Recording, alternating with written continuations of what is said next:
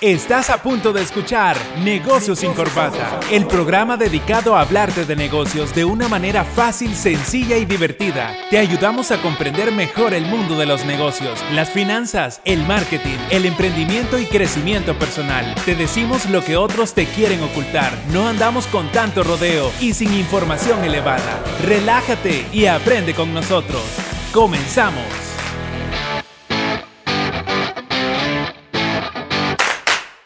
Muy buenas tardes a usted que se conecta ya a su radio Asder para escuchar el mejor programa de los miércoles por la tarde, su negocio, negocio sin corbata, el único que le habla de negocios en su idioma. ¿Qué tal? ¿Cómo están chicos? Todo bien, todo bien. Aquí contento de estar nuevamente aquí en el programa para hablar de negocios de una forma fácil, sencilla, divertida y sin tanto rodeo. Como tiene que ser, ¿no? Así, es. Correcto. De esa forma se entienden mejor las cosas que a veces tienden a ser complejas y pues hoy traemos buena información y vamos a hablar ahora de rentabilidad. Ay, ese tema. ¿Qué significa ganar en verdad? Y, o, estamos perdiendo dinero o simplemente estamos saliendo tablas o, haciendo cosas sin sentido. La, la verdad que ahora vamos a descubrir si en verdad nuestros negocios son rentables. Excelente, bueno, para usted que ya está emprendiendo, este es un programa que no se puede perder y nada más recordarle que nos puede mandar sus preguntas al, al 72 35 41 21 o por medio del Facebook Live. Por cierto, chicos, un saludo a la gente que ya nos ve. Saludos a todos los que nos están viendo por medio del Facebook Live. Ahí está. Un saludo. Eh, recuerde que también pueden escuchar los antiguos. Eh, claro, los antiguos episodios en nuestro podcast que estamos como Negocios sin Corbata, ahí en, Spotify. Negocios sin corbata en Spotify. Y ya llegamos a nuestro capítulo número 20. Ya 20, capítulos, imagínate. Bastante, ¿verdad? Sí, sí, sí. Y mira, hablando así un paréntesis, el otro, el otro programa va a estar bueno. Fíjate que vamos a traer un emprendedor que conoce Big Data. Así que ya se los dejo ahí en las personas cómo se puede generar negocios con Big Data por medio de la data. El negocio del Big Data va a ser el Bueno, y, y, eso va de punta, ¿verdad? O sea, acá eh, yo para mí es un tema nuevo, pero lo he estado escuchando mucho últimamente. Claro, ahí nos va a estar acompañando este, las personas de LabDat para hablarnos de este tema. Bueno, qué genial para que vea que nosotros siempre estamos ahí renovándonos, actualizados. Claro, claro, pero hoy nos toca el tema de la rentabilidad, el tema de la ganancia el tema, yo siempre le digo a la gente, el tema que de, verdad y en realidad importa. ¿Qué es la rentabilidad para aquellos que no saben el verdadero significado de, de, esta palabra? Ok, bueno, la rentabilidad es la ganancia. Son los beneficios que se puede obtener o se han obtenido por medio de hacer una inversión. Esa es la rentabilidad. En otras palabras, la rentabilidad es la ganancia que tiene una empresa. Hay diferentes tipos de rentabilidades, pero así en términos globales, la rentabilidad es eso. Si tú invertís en algo, tú vas a querer eh, obtener una ganancia por eso. Si no, como dicen, vea, estás trabajando para el cura. y, mira, hay diferentes maneras de ver esto, porque hay personas que se pueden conformar con una ganancia de un, de un 20%, pero puede ser que otras personas vayan buscando mayor rentabilidad. Y es ahí donde se, utiliza el término, mayor rentabilidad. ¿Qué porcentaje de lo que estás invirtiendo estás esperando? Porque hay negocios que te pueden dar el 100, el 500%, hay otros que te pueden dar un 20%. ¿Qué parámetros vamos a, establecer? Claro, y eso es bien importante lo que, lo que dice Javier, porque la rentabilidad depende de cada industria. O sea, la rentabilidad depende de cada rubro. La rentabilidad no va a ser la misma, por ejemplo, en una empresa industrial, en una empresa de servicios, en una empresa comercial. Entonces la rentabilidad va cambiando dependiendo de cada rubro. Y lo digo porque hay muchos emprendedores que nos preguntan, ¿verdad, Javier? Bueno, ¿y eh, cuál es la rentabilidad que usted me, me recomienda por mi negocio? Entonces nosotros le hacemos la pregunta, ok, ¿en qué industria está?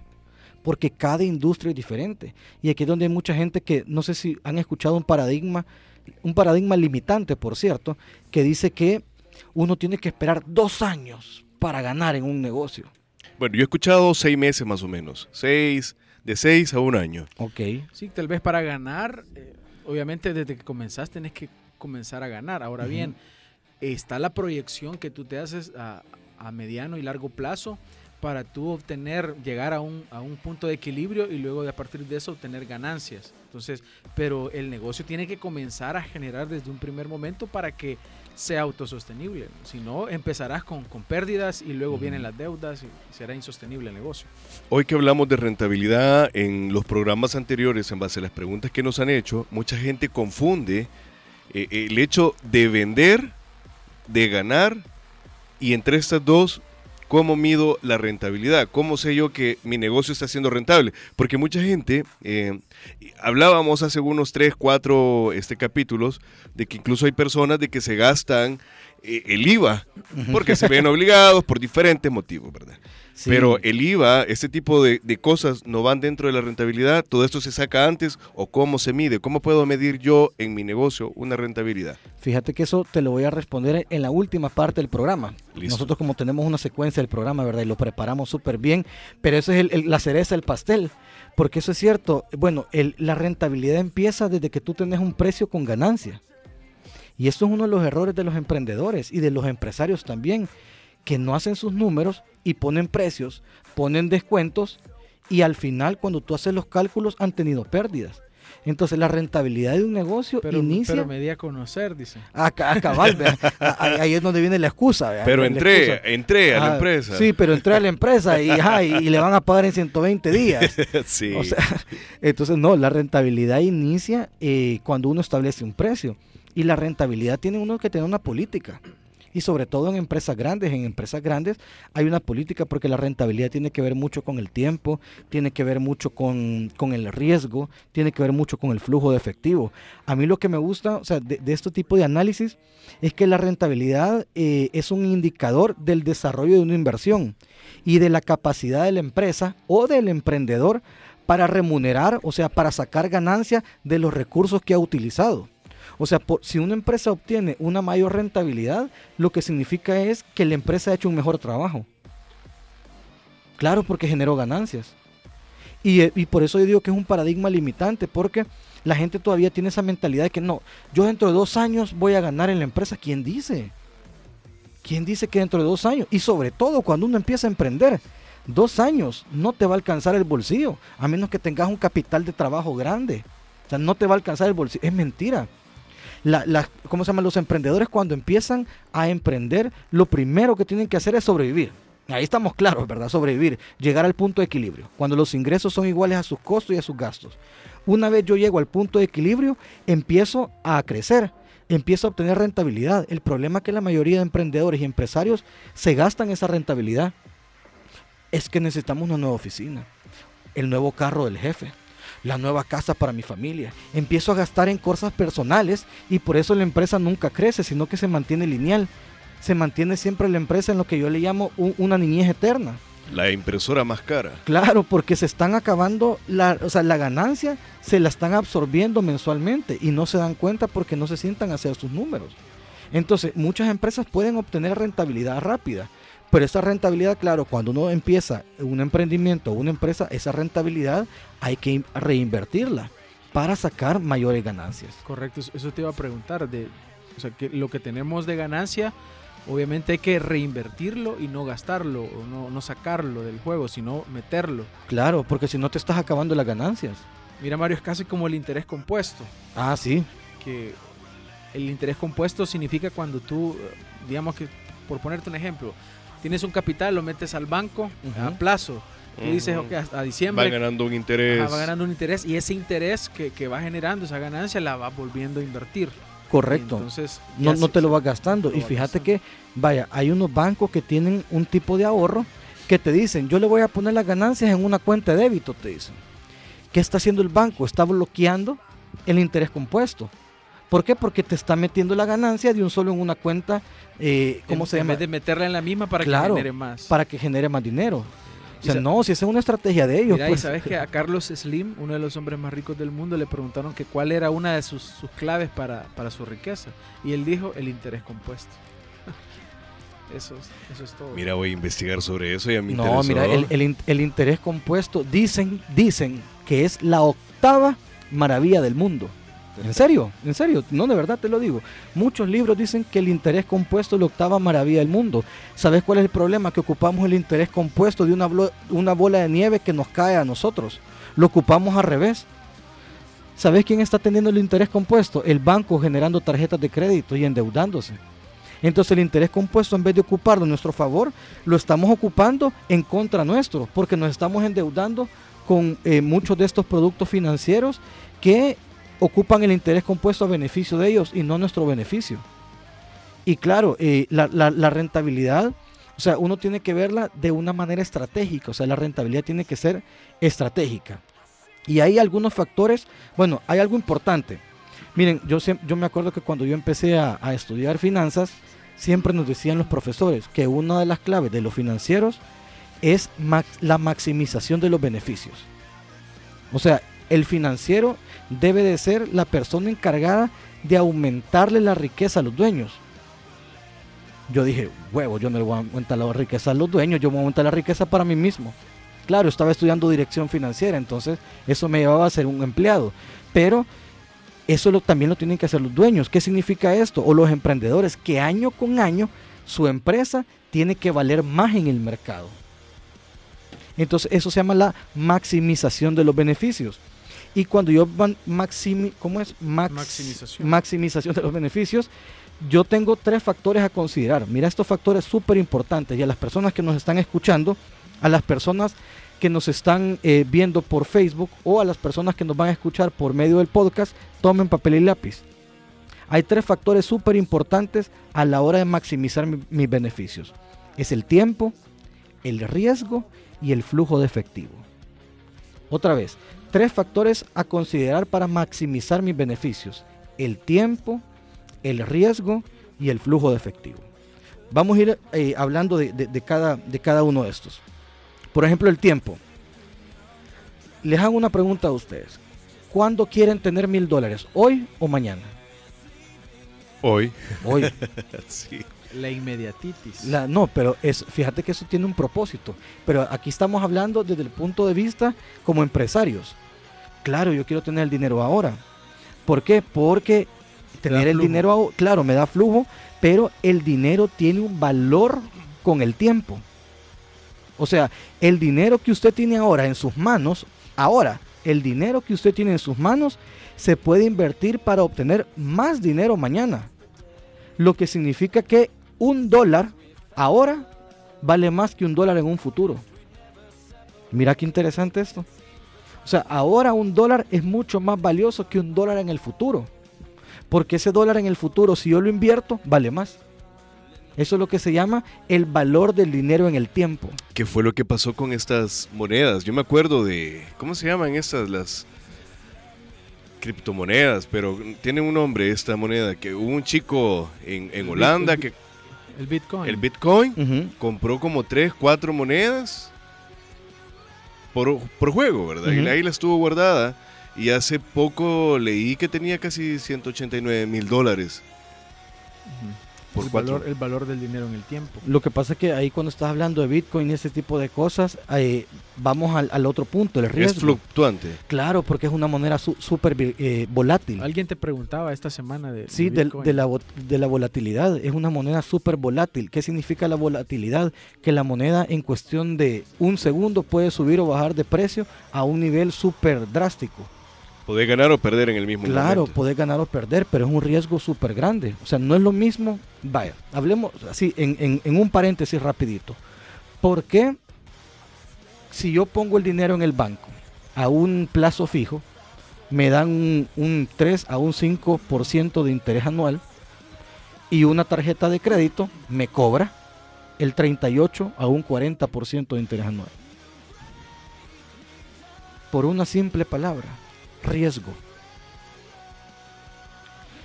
Si yo le pongo ese dinero al banco, yo tengo un menor riesgo. ¿Por qué? Porque los plazos fijos es un riesgo bajo.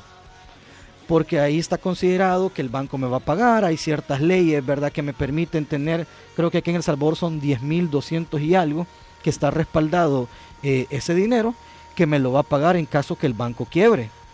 Y una tarjeta de crédito es al revés el banco absorbe un mayor riesgo darle una tarjeta de crédito a alguien. Por eso es mayor el... El, interés, claro, porque es mayor ganancia para ellos. En las finanzas hay algo que se llama eh, la máxima de las finanzas. A mayor riesgo, mayor rentabilidad. ¿Por qué crees que los bancos lo, lo primero que te dan una tarjeta de crédito? Porque es donde más ganan ellos. Claro, hay un riesgo porque te están dando dinero. Así e, en, un plastiquito te están diciendo mira yo te doy este dinero y ahí vemos qué haces es un riesgo alto. ¿a qué? a que no se lo pagues o que se lo pagues tarde. Y te puede sobregirar incluso claro entonces por eso es mayor riesgo. Por eso es que los, los eh, inversionistas cuando van a comprar una empresa o cuando van a invertir en una empresa no te piden el 3% que dice un inversionista, no hombre, si me va a dar un 3% para esa gracia, mejor lo pongo a un fondo de inversión, que es un mediano riesgo, y puedo obtener un 7 a un 10% rentabilidad anual. Por eso es que los inversionistas te piden más a eso, porque el riesgo es mayor. Y ese es el segundo factor a considerar, el riesgo. ¿Y qué es el riesgo? El riesgo es la probabilidad de que los resultados reales difieran de los resultados proyectados o de los resultados que yo espero. Entonces, otra vez, una de las máximas de las finanzas es esa. A mayor riesgo, mayor rentabilidad. Te voy a dar un ejemplo. Fíjate que Steve Jobs. Steve Jobs se enfermó. Una vez se enfermó. Bueno, antes de, que, de que muriera y en paz descanse. Steve Jobs cuando se enfermó, ¿qué pasó con la, la ¿cómo se llama? El valor de la acción de Apple. Bajo. Se vino para abajo. ¿Por qué? Porque los inversionistas tienen lo que se llama aversión al riesgo. ¿Y qué es la aversión al riesgo? El miedo a perder su dinero. Entonces, ¿qué hicieron los inversionistas? Empezaron a vender sus acciones. Huevos, dijeron, si Steve Jobs le pasa algo, Apple se viene para abajo y se va todo mi dinero. Entonces yo mejor vendo mis acciones y con eso me protejo. Y así funciona el mercado de valores. El mercado de valores funciona a puro riesgo. O sea, ¿qué riesgo yo estoy dispuesto a poner. Y por eso es que el Bitcoin y todas estas monedas virtuales es, son de alto riesgo. Claro, así se puede ganar, pero así se puede perder. Así como puedes ganar en, en, ¿cómo se llama? En una mano, igual puedes perder en la otra. Entonces eso es lo que se llama el riesgo. Me, suena póker. y por último, es eh, el factor a considerar número 3 es el flujo de efectivo. El flujo de efectivo es la diferencia entre las entradas y las salidas de dinero. O sea, em, la, empresa debe tener los flujos de efectivo suficientes para cumplir con sus obligaciones de pago. ¿Y cuáles son esas obligaciones de pago? Proveedores, empleados, gastos administrativos, gastos de venta, impuestos y la ganancia de los dueños. O sea, una empresa sin flujo de efectivo no funciona. Y por eso es que tú ves el montón de empresas quebradas que hicieron eh, negocios con el gobierno. Por eso no alquedan. Claro, así como dice el coach Laínez, vea. No alquedan, dice el coach Laínez. Yo, yo hoy, fíjate que hoy hice una cotización a una empresa multinacional para unas charlas. Lo primero que le pregunté a una multinacional, adivina qué es. Entregan quedan. Claro, ¿a cuánto me va a pagar? Porque me estaba pidiendo descuento. Entonces yo dije, ok, ¿a cuánto me va a pagar? Y me dijeron, no, fíjese que la empresa tiene este y estas políticas. Ah, vaya, a tanto tiempo, ahí consideré yo si doy descuento o no doy descuento. Porque el dinero tiene un valor con el tiempo. Porque yo tengo que estar esperando por ese dinero. Entonces, ¿qué significa? Que la empresa se está apalancando conmigo. 30 días para no pagarme a mí. El pequeño apalancando al, grande. Al grande. Así es. Sí, la importancia del flujo de efectivo. Hay, una, hay un comentario, Mario, que... A ver. George Alas estaba haciendo. Dice, ¿Qué dice George? A ver, a ver qué piensan ustedes. A ver. aquí en el país es bien baja la rentabilidad por la dolarización el peor negocio que alguien puede hacer es invertir en bienes raíces. La rentabilidad anda en 5% anual, creo, aunque puso 5 anual, pero entiendo que es 5% anual. Y el préstamo anda en 10 eh, menos, eh, menos los gastos que se generen de mantenimiento. Ok. Él, está relacionando, la, creo que la parte del, eh, cuando mencionabas lo de la moneda. De lo de la deuda también. Sí, yo creo que lo que, lo que está hablando es, eh, si yo por ejemplo voy a un banco, pido una hipoteca eh, y por esa hipoteca, por ejemplo, eh, me cuesta 500 dólares y yo voy a alquilar el apartamento en 550, en 600. Claro, aquí hay que ver diferentes puntos, porque, la, ¿cómo se llama? Los bienes raíces en El Salvador van creciendo. Los bancos están regalando préstamos por todos lados, sino hay que ver todo lo que están construyendo acá, Guatemala igual, Costa Rica igual, Panamá igual. Se están construyendo una cantidad de edificios que ni idea quién los va a habitar. Pero si lo están construyendo es por algo. Pero no necesariamente los bienes raíces son malos, sino que al contrario, yo no yo por lo menos financieramente no hiciera bien, unos bienes raíces sí, de esa manera, o sea, prestar el banco para un apartamento. Lo hiciera para un comercio. Claro, porque el valor del comercio es mayor. Porque te va a dar flujo de efectivo. Me va a dar flujo de efectivo, voy a poder alquilar mucho más, eh, mucho más caro. Entonces sí, viendo desde el punto de vista que George dice, puede ser que sí. En el tema del dólar, ahí sí difiero, porque la dolarización, mira, gracias a Dios El Salvador está dolarizado. Nos ha protegido como... Ya, te, ya te imaginas los idiotas que estuvieron en, en el gobierno pasado, izquierdistas, o este que está ahorita, las locuras que pueden hacer si hubiera una dolarización. O sea, la impresión del dinero. No, o sea, gracias a Dios de verdad. ¿Qué es lo que ha pasado en Venezuela? Claro, en Venezuela. O sea, la, gente va con una carreta a comprar una bolsa de pan. O sea, gracias a Dios, de verdad les digo, gracias a Dios estamos dolarizados. Tenemos una de las monedas mucho más, más seguras del mundo, más estables, hoy por hoy, claro. El día que los gringos ya, ya no trancen el petróleo en dólares, nos jodimos todos, pero hoy por hoy tenemos la moneda más estable. Que es una política de Estados Unidos. Claro, y aparte la inflación. O sea, la inflación es una inflación bien baja, la que tenemos nosotros. Entonces, gracias a Dios estamos dolarizados. Pero si yo estoy viendo la inversión desde el punto de vista de un solo apartamento, sí probablemente no sea un negocio. Y es lo que mucha gente hace. Ay, es que el apartamento se paga solo. Sí, pero así como dice George, ok, hay que pagar gastos, hay que pagar impuestos, hay que pagar mantenimiento. Y eso no lo paga el inquilino, lo paga el dueño del, del, ¿cómo se llama? Del, del, inmueble. Desde ese punto de vista, para mí no es una buena inversión. A menos que tú construyas cinco apartamentos o que construyas una torre de apartamentos. Ya que ya se entraría en la categoría de desarrollo inmobiliario. Correcto, ya es un desarrollo inmobiliario. Pero tener solo uno, yo no lo hiciera. No lo hiciera. A menos que sea con para un comercio o a menos que me dieran un flujo de efectivo mayor o un retorno de inversión mayor. Pero si yo voy, o sea, si yo voy a sacar un préstamo de 500 dólares, por ejemplo, para que me den 550 por un apartamento, no, hombre. Sí, bueno, es muy No, lo que pasa es que el día de mañana se puede venir el mercado inmobiliario para abajo y yo me quedé endeudado 30 años. O que no tengas inquilino y tengas que estar pagando. Claro, o, que, lo o que lo pagues tú. Ahí, o sea, es como les digo, el riesgo. Y, por eso me gustan esos tres factores. El tiempo, ¿ok? ¿A qué tiempo vas a tener esa deuda? El riesgo, ¿qué riesgo estás dispuesto a asumir? Porque a mayor riesgo, mayor rentabilidad. Si tú asumís mayor riesgo, tenés que tener mayor ganancia. Y tercero, el flujo de efectivo. O sea. Eh, o sea, el flujo efectivo, las entradas menos las salidas de dinero. El flujo de efectivo siempre tiene que ser positivo para que sea un buen negocio. Buenísimo, buenísimo. Si tienen alguna consulta, amigos que nos escuchan, que nos miran por esta transmisión en vivo en Facebook, pueden hacer sus consultas en los comentarios o en el WhatsApp de Radio Asder. Al 7235 4121. Así es, así es. ¿Y hoy cuántas, eh, cuántas sesiones vamos a tener?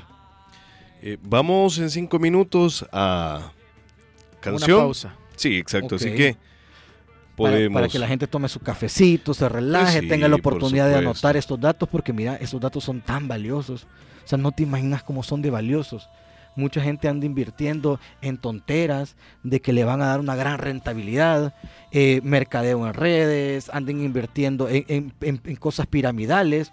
Ahí anda saliendo, mira Javier, vos que sos experto en marketing, Mira, me ha salido una cantidad de publicidad de una cosa que supuestamente salió en no sé qué canal, que invirtieron en Bitcoin y me han preguntado un montón de gente. O sea, y la gente anda viendo dónde está la monedita de oro para ir ahí. No existe, No, es que los negocios así no son sostenibles. Probablemente ganes en ese ratito, pero te vas a ir a echar el dinero. Mira, hay un caso que se dio hace unos años, un par de años, que tenía que ver con Forex. Ah, sí, de los que se robaron el, dinero. Se robaron el dinero. No los, era... los hijos del pastor, imagínate, se robaron el dinero. Sí, es cierto, se robaron el dinero. Fueron como 16 millones de dólares y que los y ahí andan prófugos, ahí andan, prófugos. Claro, pero es por la desesperación de la gente. Claro, hacen dinero con, a veces, y, aunque suene un poco duro, pero es cierto, juegan o utilizan la codicia y la avaricia de la gente. Así es. Entonces, porque hay muchas personas que quieren hacer dinero rápido y si te fijas en, en- en Instagram, seguido salen aquellas personas que, que salen en un Ferrari, que alquilan los Ferraris para hacer la... sí, es cierto, los alquilan. Y- Igual que los reggaetoneros, alquilan, al- alquilan los carros para hacer los videos y los yates. y, y aparecen ahí como que tienen una gran vida y engañando a la gente porque no existen ese tipo de negocios que te hace rico de la noche a la mañana. No, y, y, si, y si alguna vez lo hiciera, es uno en un millón. Y ahí van a salir algunos, ay, pero usted puede ser ese uno en un millón. No, o sea, se- seamos realistas. O sea, se- claro, ahorita, y, Javier es experto en eso. O sea, Javier es experto en la parte de la monetización de tu conocimiento, pero es un proceso y toma su tiempo si querés que tu negocio sea sostenible. Que eso es bien importante, la palabra sostenibilidad. O sea, tu negocio tiene que ser sostenible en el tiempo. Si no, va a pasar lo mismo que le pasa a la gente que se gana la lotería. Se ganan lotería hoy en cuestión de do- dos años son más pobres y, y adquieren mucho más deudas para mantener un estilo de vida de los que ellos mentalmente no, no, lo, no lo ven. Correcto. No lo ven. Entonces hay que tener cuidado con este tipo de inversiones. O sea, uno hay que buscar inversiones sostenibles en el tiempo. Inversiones que uno pueda sostener también el riesgo. Porque cuando usted invierte, eso es bien importante. Y sobre todo si usted tiene ahorros, está sacrificando el futuro financiero de su familia. Y no puede sacrificar el futuro financiero de su familia en idioteces que le dicen que se va a hacer rico el día de mañana porque no son ciertas, va a perder el dinero. ¿Y con qué cara le va a decir a su esposa? ¿Con qué cara le va a decir a su esposo? ¿Con qué cara le va a decir a sus hijos? Mejor cuide el dinero, edúquese financieramente y después cuando usted sepa qué hacer, invierta. Dice Warren Buffett, el, el, ¿cómo se llama? el oráculo de Omaha, el mayor inversionista del mundo. El peor riesgo de una inversión es no saber qué hacer. Y con eso los dejo. Excelente. Y con esa me despido. Bueno, vámonos con una canción que nos han estado solicitando y volvemos después del corte, chicos. Aquí hablamos de negocios sin información elevada. Estamos de vuelta con Negocios sin Corbata.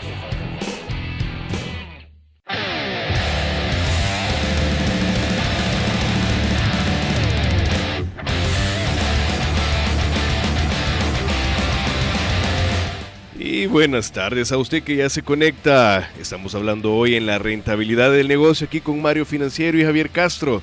Bueno chicos, en lo que nos quedamos, ¿no? Nombre con ese musicón de Áspara. Ey, siempre, Oh, siempre ahí con las pilas puestas para inyectarle a esta gente. Ey, si quieren alguna canción, te la pueden pedir. Claro, por supuesto, la que, la que gusten. Estamos a la carta. Cualquier cosa que no sea reggaetón, bachata, salsa.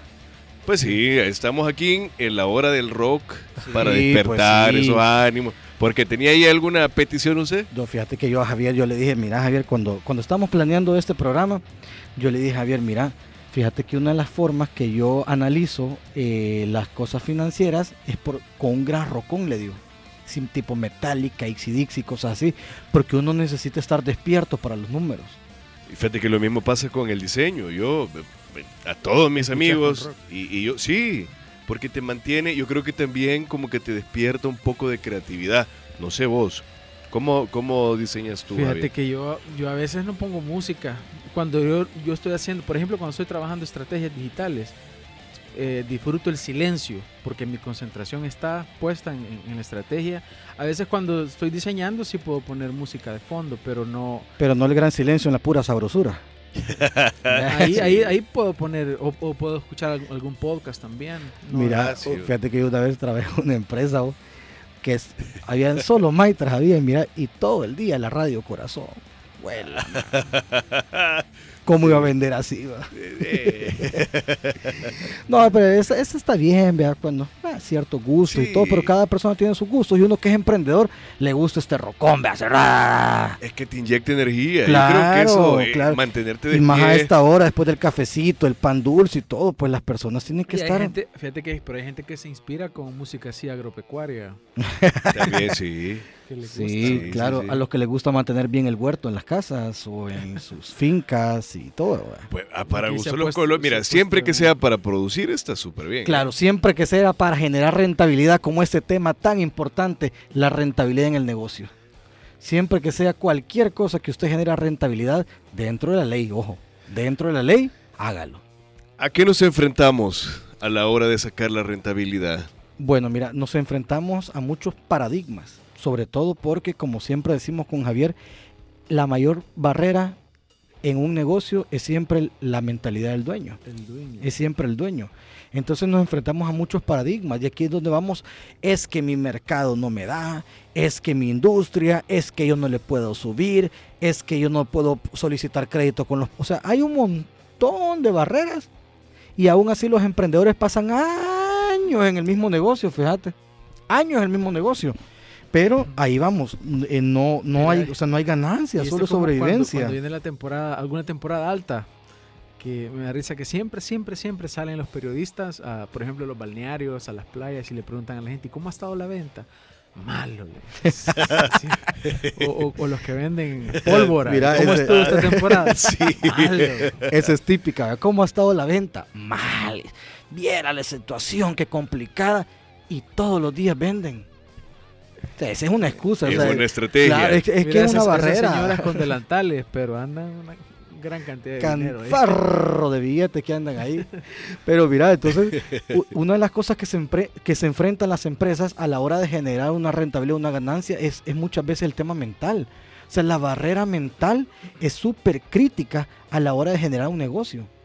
O sea, tú tienes que derribar esa barrera. Y si tú has estado en un negocio que te genera poca rentabilidad, y yo siempre lo digo, los negocios hay que verlos con pasión, hay que verlos con amor y todo eso, pero tampoco hay que enamorarse de un producto o un servicio, porque ahí es donde viene el problema del emprendedor, que muchas veces se enamora de un producto o un servicio, y ese es el producto o servicio más barato o que le genera menos rentabilidad, y es por el que más trabajan, es por el que más se enfocan, es por el que más absorbe el tiempo, y es por el que más el dinero se les va del bolsillo. Mira, o aquella parte emocional en los negocios, cuando, cuando heredaste tal vez el negocio de tu papá y lo que estás vendiendo es lo que vendió tu papá y no quieres renovarlo, no quieres cambiarlo porque es lo que te dejó tu papá o Mira, tu abuelo. Eso, eso, eso es como una metáfora. Te voy a contar esta metáfora. Fíjate que estaba una vez una persona cocinando un pescado. Y esta persona eh, se dio cuenta que el pescado le cortaba la cabeza y la cola a la hora de cocinarlo. Y dijo, bueno, ¿y por qué le corto la cabeza y la cola? Al final tú compras el pescado entero.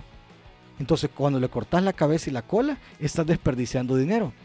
Bueno, pensó esta persona, ¿y quién me enseñó a cocinar? Ah, me enseñó mi mamá. Le voy a preguntar a mi mamá por qué me enseñó ella a cocinar ese pescado cortándole la cabeza y la cola.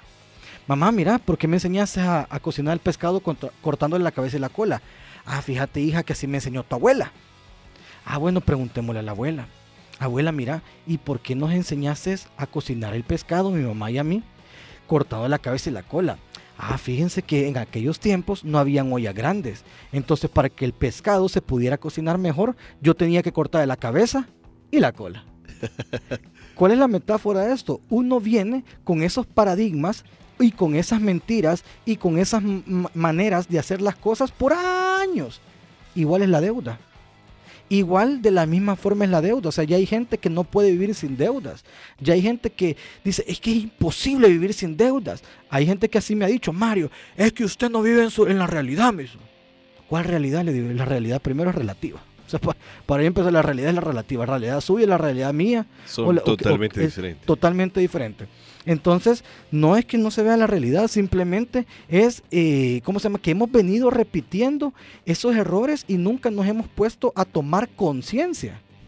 O sea, tomar conciencia significa a pensar, hey, esto que estoy haciendo está bien o está mal. Esto que estoy haciendo me está produciendo algún resultado bueno o malo. A la hora que tú tomas conciencia de algo, tu vida cambia así totalmente. Entonces muchas de estas veces repetimos eso. Y como dice Javier en los negocios, no, eh, muchas empresas familiares, sobre todo en El Salvador y aquí en Latinoamérica, eh, heredamos empresas familiares y heredamos los mismos problemas. Los mismos clientes, los mismos proveedores. No hay una reestructuración de la empresa. No hay ni siquiera un cambio de propuesta de valor, no hay ni siquiera un cambio de misión ni de visión. O sea, tener la misma visión de la era industrial de hace tres generaciones cuando estamos en la era digital. Excelente, Sí, sí, sí. ¿verdad? Mira, Sí, cuando sí. se quedan, eh, me preocupa cuando se quedan No, callados. no, en el no, fíjate que estaba- De verdad que tienes razón en eso. Y Pero mira, es bien, difícil. Se quedó pensando. Yo, también corto así el pescado. así cocido el pescado, dice Eric. No, pero fíjate que es verdad, yo creo que es bien difícil. Mira, primero que nada, eh, recordemos quizás la generación pasada. Bueno, dos generaciones. Venimos, eh, hemos, hemos tenido un par de crisis en el país, venimos saliendo de una guerra, de una, estamos en una posguerra, eh, hemos tenido bastantes gobiernos que no han funcionado como deberían y creo que nos hemos mentalizado, creo que la sociedad ha adquirido esa, esa pobreza colectiva. Claro. Y, no siempre me, refiero al dinero, sino que... Mental. Mental, mental, exacto. Entonces es bien difícil cortar esa brecha que tú decís. Qué genial sería. Y al menos yo ya estoy, fíjate. Ya pero es que, para me abriste los ojos en ese aspecto porque creo que, que hacemos cosas, las hacemos sin pensarlo. Claro. Pero porque así lo hemos visto. Como que fuéramos monos, como fuéramos animales. Y lamentable, o sea, es duro, pero es la realidad. Es duro, pero es la realidad. Y es lo que yo le digo a la gente, mira, una de las cosas para cuando yo empecé a cambiar, claro, yo pasé por todo este proceso, igual que Javier. Yo era empleado, yo estaba sumamente endeudado, o sea, yo tuve que cambiar. Y una de las cosas que hice para cambiar fue darme cuenta que las cosas que a mí me enseñaron desde el colegio, desde mi familia, no eran realmente ciertas. Las cosas que me dijo el gobierno, las cosas que me dijo la sociedad, no es realmente ciertas. Y ahorita todavía seguimos viviendo la guerra y lamentablemente todavía tenemos un presidente que si no estás con él, estás en contra de él, o sea, genera odio. O sea, todavía no hemos pasado eso, estamos en la era industrial, pero todavía no hemos pasado eso. Y todo se cambia por medio de la educación. Pero si la educación está mala, si seguimos aprendiendo como en la era industrial, si a vos te van a medir por medio de una nota en una clase de matemáticas cuando vos sos bueno en arte, o si te van a medir con una nota en una clase de arte cuando vos sos bueno en matemáticas, no va a cambiar nada. Esto es un cambio de paradigma, es un cambio de la sociedad pero también se necesitan los gobiernos para eso. Y lamentablemente no, o sea, ellos no van a cambiar a la generación porque no les conviene, así de fácil.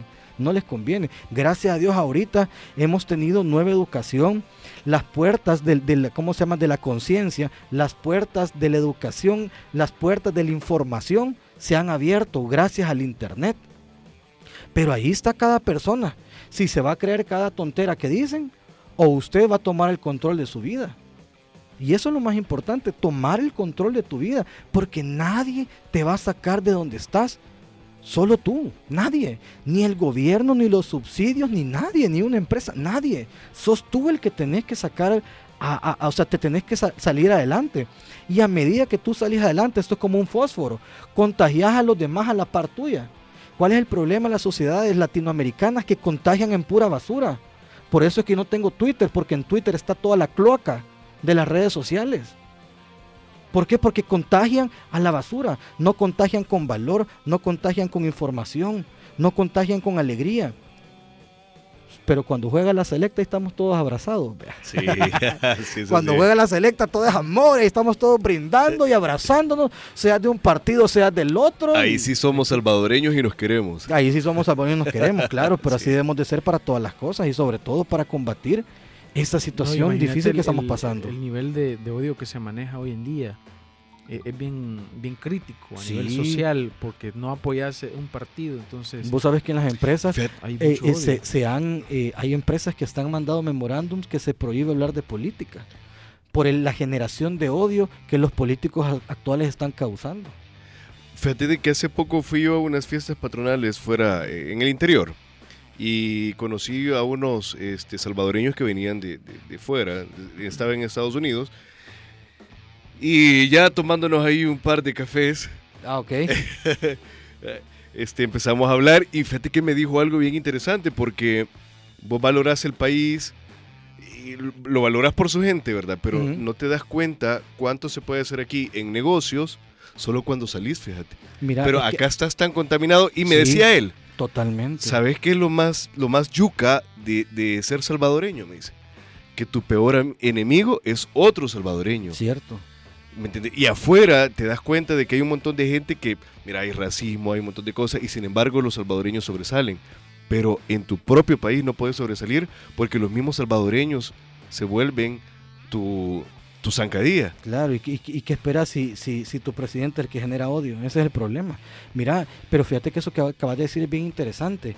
Nosotros con Javier hemos tenido reuniones con gente de Estados Unidos y nos dicen, mira, a nosotros nos encantaría poner negocios en El Salvador, pero qué confianza, lo que hablamos al principio, el riesgo es demasiado alto. El riesgo es demasiado alto. ¿A qué? A que, a que las cosas cambien en el país. Y una empresa, para invertir en un país, ¿qué necesita? Necesita tener una estabilidad. Porque si no, estas empresas vienen de afuera y si no hay rentabilidad, que es precisamente ese tema, la rentabilidad en los negocios, no te invierten. Entonces, ¿qué nos queda a los que estamos aquí? Sobrevivir. Y no es, esa, no es eso la cosa. O sea, la vida no es de sobrevivencia, la vida es de ganar, es de tener un beneficio. Y no me quiero, no me quiero eh, escuchar así de que, qué egoísta, pero esa es la realidad. Si yo gano en mi empresa, ganan todos los que están alrededor mío. Ganan mis proveedores, ganan mis clientes y ganan mis empleados. Pero si solo estamos sobreviviendo, no gana nadie. Esta es una economía colaborativa y Javier tiene mucha información de eso, de la economía colaborativa. Uber es economía colaborativa y mira cómo le va de bien. Airbnb es economía colaborativa, y mira cómo le, da, le, va de bien. ¿Qué otra economía colaborativa tenemos? Eh, eh TaskRabbit en Estados Unidos, otra economía colaborativa. O sea, tenemos economías colaborativas que las personas, eh, Waze, Waze es una economía colaborativa. y eso lo estamos viendo constantemente. Claro. Todos los días tenemos ese contacto. Bueno, si, utilizas la aplicación, te das cuenta que hay personas que están aportando ahí su, su, haciendo su valioso aporte, sería lo, correcto, para que otras personas puedan... ¿Dónde es retén? Cabal. Pues ah, pero fíjate que hasta eso le estás ayudando a otra persona. Sí, sí, sí. O sea, hasta eso le estás ayudando. Y, si vos te, vas, te, das cuenta, muchas veces en El Salvador todavía guardamos e, esa, esa, esa, idiosincrasia de que te dan chance y vos todavía saludás y decís muchas gracias. O sea, todavía tenemos que rescatar eso, pero todo empieza con uno mismo. Entonces, bueno, hablemos de los indicadores de rentabilidad. Mira, hay diferentes tipos de indicadores de rentabilidad en un negocio. Este el indica el margen bruto, margen de contribución, margen de, eh, operación, el EBITDA, rentabilidad operacional sobre la inversión, rentabilidad sobre el patrimonio, el ROI y un montón más. Pero no entendimos nada. ¿verdad? En chino. en chino. En chino. No le digas en chino que es peligroso. Sí, es peligroso. bueno, Mejor le voy a hablar de las rentabilidades más importantes para un emprendedor. Correcto. Ok. Sin corbata. Sin corbata, me llega, me ya me estaba poniendo la corbata como, como aquellos en la universidad, que solo te hablan astralidades y no tienen resultados. Pero bueno, más importantes para el emprendedor, primero el margen de contribución. ¿Qué es el margen de contribución o lo que se llama la utilidad bruta? El margen de contribución es el porcentaje restante de los ingresos una vez se descuentan los costos de venta. ¿Por qué es tan importante esto? Porque este, margen es el que me va a dar la pauta en cómo yo estoy administrando bien el costo de mi producto, de mi servicio. Todos los productos o servicios tienen un costo. Y los costos se dividen en mano de obra directa, materiales directos y otros indirectos. O sea, el costo es lo que yo necesito para producir ese producto o servicio. En otras palabras, el costo es del producto y los gastos son de la empresa. Pero desde acá, yo ya empiezo a restarle el dinero a mi negocio. Y si yo empiezo a dar, ¿cómo se llama? A dar el montón de descuentos sin una base financiera, si yo establezco precios bajos porque creo que nadie me va a comprar, todavía tengo que pagar el montón de gastos e impuestos y la ganancia del dueño. ¿Cómo voy a sobrevivir así? Entonces, por eso es súper importante el margen de contribución. Incluso el margen de contribución ustedes pueden sacar ahí qué producto, qué servicio es mucho más rentable que, lo, que los demás el margen de contribución es el primer indicador de rentabilidad más importante. O sea, en otras palabras, los ingresos menos los costos igual margen de contribución o utilidad bruta. Esa es la formulita. Mis ingresos menos mis costos de venta igual margen de contribución o utilidad bruta. Súper importante, súper importante. El otro indicador económico, eh, de rentabilidad perdón, es el margen de operación. Aquí al margen de operación ya le estoy metiendo los gastos operativos que los gastos operativos son gastos de administración, gastos financieros y gastos de venta. Bueno, aunque los gastos financieros están después, pero más que todo son gastos de administración y gastos de venta. Entonces es el porcentaje restante de los ingresos una vez le descuento los costos, los gastos administrativos y los gastos de venta antes de impuestos. ¿Qué mide esta este indicador? Mide el rendimiento de la operación del negocio. Aquí ya le estoy metiendo la parte administrativa y la parte operacional del negocio. Aquí estoy viendo cómo el emprendedor o el empresario está administrando bien todos sus recursos, está administrando bien su inventario, están actuando bien sus gerentes. Si no tiene gerentes el emprendedor, ¿a qué se está enfocando ese emprendedor? Si se está enfocando únicamente en la venta, si se está enfocando en la ganancia, si hay un problema de costos, si sus costos son muy altos, si sus gastos son demasiado altos, en qué está gastando, etcétera, etcétera, etcétera. O sea, aquí yo puedo ahorrar una empresa con, con estos eh, indicadores y yo sé bien cómo está funcionando la empresa. O sea, no me tienen ni siquiera que contar. Y ahí hay personas que me podrían decir, fíjate. Mir, vamos bien, pero... Sí, vamos, ahí vamos sobreviviendo. O hay gente que dice, mire, pero el tema de, los impuestos o, ciertas cosas así.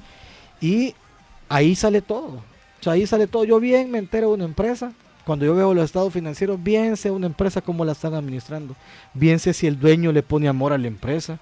Bien sé si los empleados le ponen amor a la empresa. Es que los números no mienten. Los números no mienten, ahí está todo. Miente la gente, no los números. Los números es imposible que mientan, miente la gente. El otro indicador de rentabilidad es el margen neto de utilidad. Esa es la relación de las ventas totales con la utilidad neta. O sea, al final del ejercicio, cuando yo veo un estado de resultados, es ya al final la ganancia de los dueños cuánto ese porcentaje, y hay algo importante en el tema de porcentaje, eso lo puedo analizar así, por cada dólar que yo vendo, cuánto se le queda a la empresa, desde la, desde la utilidad bruta, desde la utilidad operativa y al final de la utilidad neta. ¿Cuánto de cada dólar que yo vendo se le está quedando a la empresa? Entonces, por eso estos indicadores son tan, tan, tan importantes. Porque si yo desde ahí arriba, desde la utilidad bruta, no le estoy generando una mayor rentabilidad, no voy a poder sostener el negocio y me van a comer los gastos operativos. No sé si ustedes han escuchado eh, emprendedores o empresas que los gastos operativos se comen totalmente el negocio y por eso nunca crecen. El negocio se lo comen totalmente porque tienen demasiados gastos operativos. Claro, probablemente no, tienen precios de venta con, buen margen de ganancia, no aumentan sus ventas, no controlan sus costos, no controlan sus gastos. Entonces, ¿qué lo lleva a esto? Lo lleva a que la empresa no sea rentable. Otra vez, la rentabilidad es la ganancia de los dueños, después de haber pagado todo. Después de haber pagado todo. Y esta es una gran zancadilla de la parte eh, contable, porque hasta el final le queda la ganancia al dueño. Por eso es que es bien importante las personas que nos están escuchando, que son emprendedores o dueños de empresas, de establecerse un, salario. Establezca un ingreso fijo o un ingreso por... Puede establecerse un ingreso fijo o un ingreso variable por comisión, por bonos, por lo que quiera. Porque si no se va a acabar la ganancia del negocio para sobrevivir con sus cosas personales. En el súper. En lo que sea, en el súper, en el, en la educación, en su vivienda, en todo, se lo va a meter, se lo va a cargar al negocio. Y si se lo carga al negocio, la empresa no va a sobrevivir, no va a ser sostenible. Y ese es un error muy común. Sí. Utilizar todo lo, que entra a la empresa para, para cubrir tus necesidades. Es un error súper común. Y todos estos, eh, estas maneras de comprender el, la rentabilidad, ¿los tomas en cuenta al hacer un mismo análisis o tomas uno de referencia? Fíjate que yo tomo varios, yo tomo varios porque cada, cada indicador me va dando una pauta. Vaya, por ejemplo, el de utilidad bruta, ahí yo puedo saber si el empresario está con buenos márgenes de ganancia, si están ocupando bien los costos, si sus costos están muy elevados, a quienes están ocupando en el costeo. O sea, ahí, desde ahí empiezo. De ahí el operativo, en qué, en qué se está gastando el dinero. ¿Y eso te lo saca el contador? Sí, o sea, con la información del contador yo analizo. Vaya, lo que pasa es que ahí la contabilidad ve el pasado.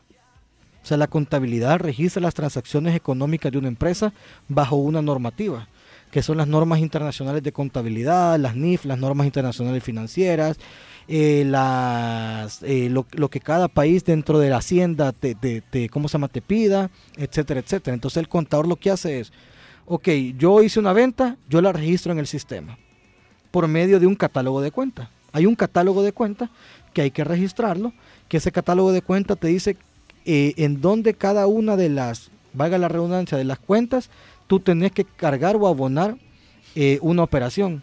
Entonces de eso se encarga el contador. Al contador no le puedes delegar la parte financiera porque el contador no es financiero. Hay muy pocos contadores que son financieros. Es como que si vos fueras a, ¿cómo se llama? a un médico general y le dijeras, hágame una operación de corazón. No creo que lo aceptaras. No lo aceptaras. no. lo aceptaras porque no, no, no es eso su, especialización. Igual eh, los contadores y los auditores también. O sea, el auditor es el que llega a contar las costillas. El auditor es el que llega a ver que todo esté bajo la normativa legal y que todo esté bajo las mismas normas. Eso es lo que hace un auditor. Claro, todos tienen que funcionar en un equipo. Esto es que igual que en un equipo de fútbol, el portero, el volante, el delantero y el defensa. O sea, todos tienen una razón de ser. Ninguno es mejor que el otro. Simplemente tienen que trabajar en equipo. Pero yo como financiero, si un contador no me da información relevante, no me da información coherente y no me da información real, yo no le puedo hacer los análisis. Porque le estoy analizando basura. Si me da basura, ¿qué le voy a entregar de análisis? Basura. Basura. Entonces por eso es importante y siempre lo hemos dicho en todos estos programas, páguele bien al contador, hombre. Páguele bien al contador. Porque el contador es sumamente importante en su empresa. Sin una base contable no se pueden hacer todos estos indicadores porque no van a salir las cosas reales. Es como que si vos te fueras a hacer un examen de sangre o un examen de orina y le dijeras a la señora, mire, póngale algo ahí para que no me salga algo en el examen. No. O sea, no, no, no es coherente, no es coherente. No es coherente. Está fuera de línea. Así es, así es. Pues sí, no, no. Mate, vos fueras a hacer, como se llama, un. Le llevar una radiografía eh, panorámica a un odontólogo para hacerte una endodoncia y de repente te sale que la radiografía panorámica, la, la endodoncia está la muela del otro lado y te empieza el endodoncito hasta la da eso y se da, cuenta él, jue madre, no era esta muela, era la otra. Como en el seguro que te quitan la otra pierna. Pues sí, que te quitan la otra pata y hay que ponerse uno, esta pierna no es. Es que era, era para conseguir la simetría. De la misma forma son las finanzas. Un saludo para nuestros amigos de Liz. y fíjate que las finanzas tienen mucho que ver con la parte médica, porque somos analistas y tenemos que establecer un buen diagnóstico, pero si no tenemos información relevante de la empresa, si yo no tengo información coherente, le voy a analizar basura, de nada me sirve. Y yo en eso soy, soy bien tajante a la hora de hacer las asesorías. Yo no permito que me den basura, porque me están haciendo perder mi tiempo, yo le estoy haciendo gastar el dinero del empresario. Primero arregle su contabilidad y después me llama a mí. Si no es por gusto, o sea, no se puede. Y uno tiene que ser sea coherente con las cosas, porque al final esta información es valiosa para el empresario, porque le sirve para tomar decisiones. Eso es lo más importante. Le sirve para tomar decisiones. Y si estás tomando decisiones sobre basura, basura te va a salir. Así de fácil. Una consulta, Mario, en base a, tu servicio. ¿Tú, ¿Tú puedes ayudar a una empresa que tenga problemas con Hacienda, por ejemplo? ¿Tú podrías darle consejos de cómo puede él salir de ese problema? Sí, solo que fíjate que en, el tema de Hacienda sí no me meto mucho. Yo me, yo me enfoco más en los temas de administración, en los temas de rentabilidad, en los temas de maximización de ganancia, en los temas financieros, análisis de endeudamientos, eh, proyecciones financieras, análisis de rentabilidades, flujos de efectivo, costos. En chino te estoy hablando. No, no, no, no. hoy sí, hoy, hoy, hoy, sí tenés que. Fíjate que ya aprendí, no me llega, me He estado vivo. este Eric es el que más aprende porque después lo implementa en su empresa. no. Después ya no nos va, ya no va a querer venir al programa. Ahí, nos va a mandar a otro locutor, fíjate. No, para nada, no, no, no. Bueno, en base a lo que acaban de escuchar, manden sus preguntas al 72 35 41 21. ¿Y qué les parece si que antes de concluir nos vamos con una canción? Démosle, démosle. Estamos de vuelta para seguir hablando de negocios sin tanto rodeo. Negocios sin corbata. En Radio Asder. Contigo en todas partes.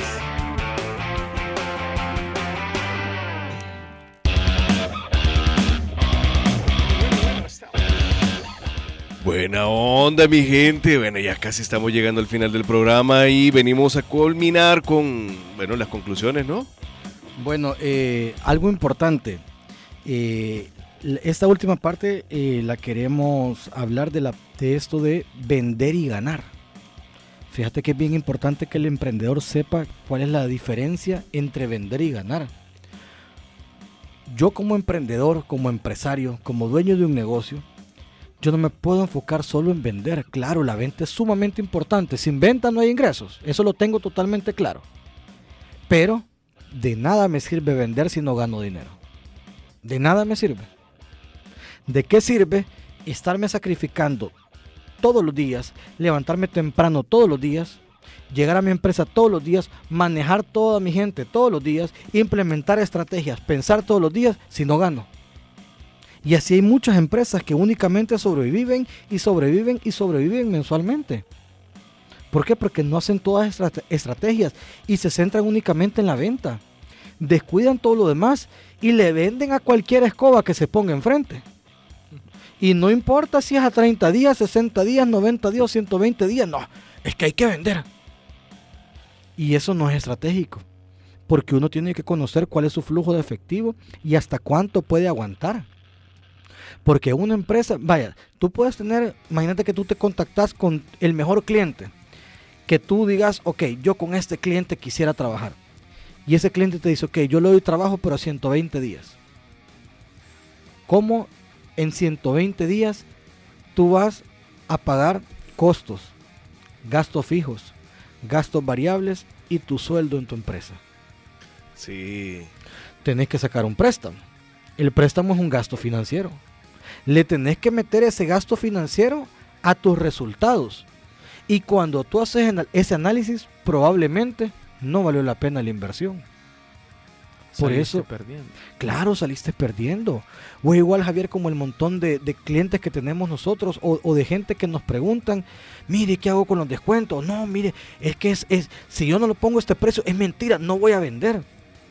Y muchas veces la respuesta es, hay que enfocarse en otra industria. Y vamos a lo que hemos hablado de todo en todos estos programas, el commodity. Se estamos vendiendo commodities. No tenemos una propuesta de valor, no tenemos una propuesta de diferenciación, no tenemos un plan de marketing como el que Javier nos ha dado todos estos programas. O sea, no tenemos ningún factor de diferenciación que el mercado nos va a dar a nosotros. ¿Y cómo queremos ganar así? Es imposible. Entonces, vender no es ganar. O sea, vender es la primera etapa. Ganar es cuando yo le quito los costos y los gastos fijos, los gastos variables y los impuestos a mi negocio. Y me queda un buen margen. Y me queda un buen margen, claro. Pues sí, para decir que vale la pena, si no, pues cerremos y... Fíjate que yo, yo, es, yo eso con muchos emprendedores. O no solo cerremos, vaya, porque probablemente hay muchos emprendedores que tienen, mira, más de 20 servicios, más de 30 productos y productos que están ahí, que generan costos, que hay que comprar a los proveedores, que hay que tenerlos en inventario, que ese es un gasto fijo en el inventario, que hay que pagar a que cuide el inventario, que hay que pagar bodega. Al final te ahogas y esos productos, ¿qué es lo que pasa? Terminan embodegados. Terminan en tu inventario al final del año sin sacarles ni un solo dólar. Por algo que probablemente, y lo más seguro, es que tú ya hayas pagado por eso. Porque cuando tú compras productos, cuando tú compras inventario para producirlo, tú pagaste por eso. Porque el, ¿cómo se llama? Tu proveedor está del, otro lado de la línea también y tu proveedor quiere conseguir que tú le pagues rápido para su flujo de efectivo también. O sea, esto es algo de, ¿cómo se llama? De, es como una pequeña eh, lucha así de poderes, pero tiene que ser una lucha coherente. Tiene que ser una lucha coherente. Entonces nosotros necesitamos tener ganancias con nuestros productos o servicios. O sea, de nada me sirve tener a mí un producto que se llame igual que mi novia, igual que mi señora, igual que mi niña, igual que mi niño, igual que mi mamá, igual que mis abuelos, igual que mi familia, si no produce dinero. No sirve de nada. Solo es un gasto. Y hay mucha gente que así tiene sus negocios. Una diversión. No diversión, sino que más que todo es un tema eh, nostálgico. Es un tema nostálgico. Entonces algo importante es eso, ni las ventas ni las utilidades necesariamente generan flujos de efectivo disponibles. Y con la contabilidad es lo que había hablado anteriormente. Hay una gran zancadilla, o sea, la técnica que aplica una empresa le puede, mostrar una utilidad positiva, o sea, la contabilidad le puede mostrar a esa empresa que tenga ganancias, que tenga una utilidad. Incluso cuando su flujo de efectivo de salida sean mayores que su flujo de efectivo de entrada. O sea, la contabilidad al final del año te puede mostrar que tú hayas tenido una utilidad. Pero esos flujos de efectivo pueden ser negativos. Y aún así estás ganando virtualmente. Por eso es que yo siempre digo, vender no es ganar. Hay que tener mucho, mucho, mucho cuidado con esto.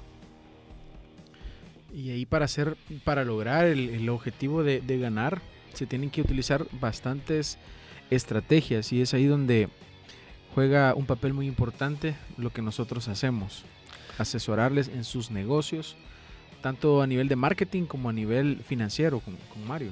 Claro, es que, y eso es lo que digo a los emprendedores, fíjate. Si usted no lo puede hacer, páguele a alguien, como sus servidores que lo hagan. Si usted no puede establecer un plan de marketing, háblele a Javier Castro Marketing en sus redes sociales. Mira, Javier, no puedo hacer un plan de marketing. Mira, Javier, yo no soy bueno en diseño. Mira, Javier, yo solo estoy pautando, pautando, pautando, pero no, no obtengo eh, negocio, no obtengo venta. Ayúdame. Le va a salir mucho más barato que estar desperdiciando dinero, tiempo y esfuerzo en esas cosas que usted no sabe hacer. Si usted no sabe establecer precios con márgenes de ganancia, si su empresa no está ganando, llámeme, Mario Financiero, y con todo gusto yo le puedo asesorar y le va a salir muchísimo más barato que estar perdiendo dinero. ¿Te acordás que el, martes, ayer, cerramos el diplomado de, de doctor empresario? Ya cerramos nuestro segundo grupo. Y yo les enseñé una estrategia, fíjate, de cómo, yo les hice el ejemplo con base en números, cómo una reducción en un porcentaje mínimo de un 3 a un 5% en los costos le podría dar una rentabilidad muchísimo mayor en las utilidades. Se quedaron sorprendidos. Los números no mienten. Le va a salir más barato contratar a un asesor que seguir en el mismo problema. Por años. Por años, claro. Y esa es otra cosa, Eric, que las empresas pasan por años y años y años acarreando los mismos problemas, las mismas deudas. Y ya vimos en, en, cómo se llama al inicio del programa, el valor del tiempo. El, tiempo el, el dinero tiene un valor en el tiempo. Y su dólar es mucho más poderoso hoy que mañana. Que mañana. Bueno, chicos, qué buena tertulia nos, nos echamos este día. Lastimosamente llegamos al final del programa, pero recuerden que nos pueden escuchar en Negocios sin Corbatas en Spotify. Y bueno, regálenos sus redes sociales, chicos. Pueden encontrarme como Javier Castro Marketing en Facebook y en Instagram. Y recuerde que cada miércoles a las 3.30 tenemos una cita a esta hora con buena música, buena plática y siempre con los mejores consejos de los profesionales. Ahí está, también puede, ah, sigan a Radio Asder y yo estoy como Mario Financiero. Y la frasecita, Javier. Javier me ha dicho que trae una frasecita al final. ¡Ey, sí! Una frasecita. Anda, alguna ahí? Ah, claro, claro, papá, sí. Siempre. Preparado, aquí andamos preparados. Siempre preparado, nunca impreparado. Ahí está, ahí está, mira. Una frasecita del, del, del financiero que yo más admiro, mira. Se llama Mario Magaña. Te voy a dar la frasecita.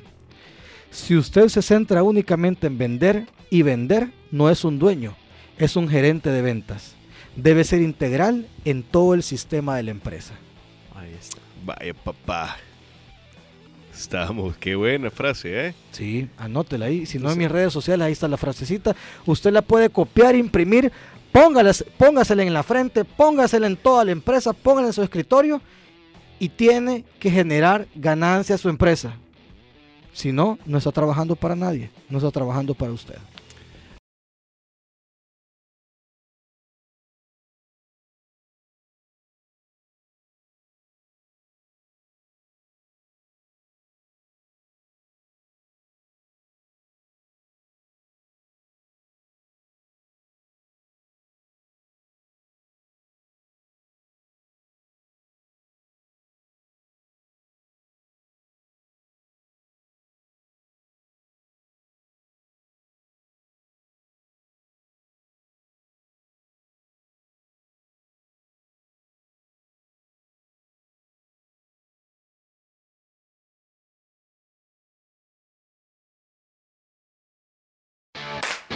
Esto fue Negocios sin Corbata, el programa dedicado a hablarte de negocios de una manera fácil, sencilla y divertida. Te esperamos el próximo programa para hablar de negocios, finanzas, marketing, emprendimiento y crecimiento personal.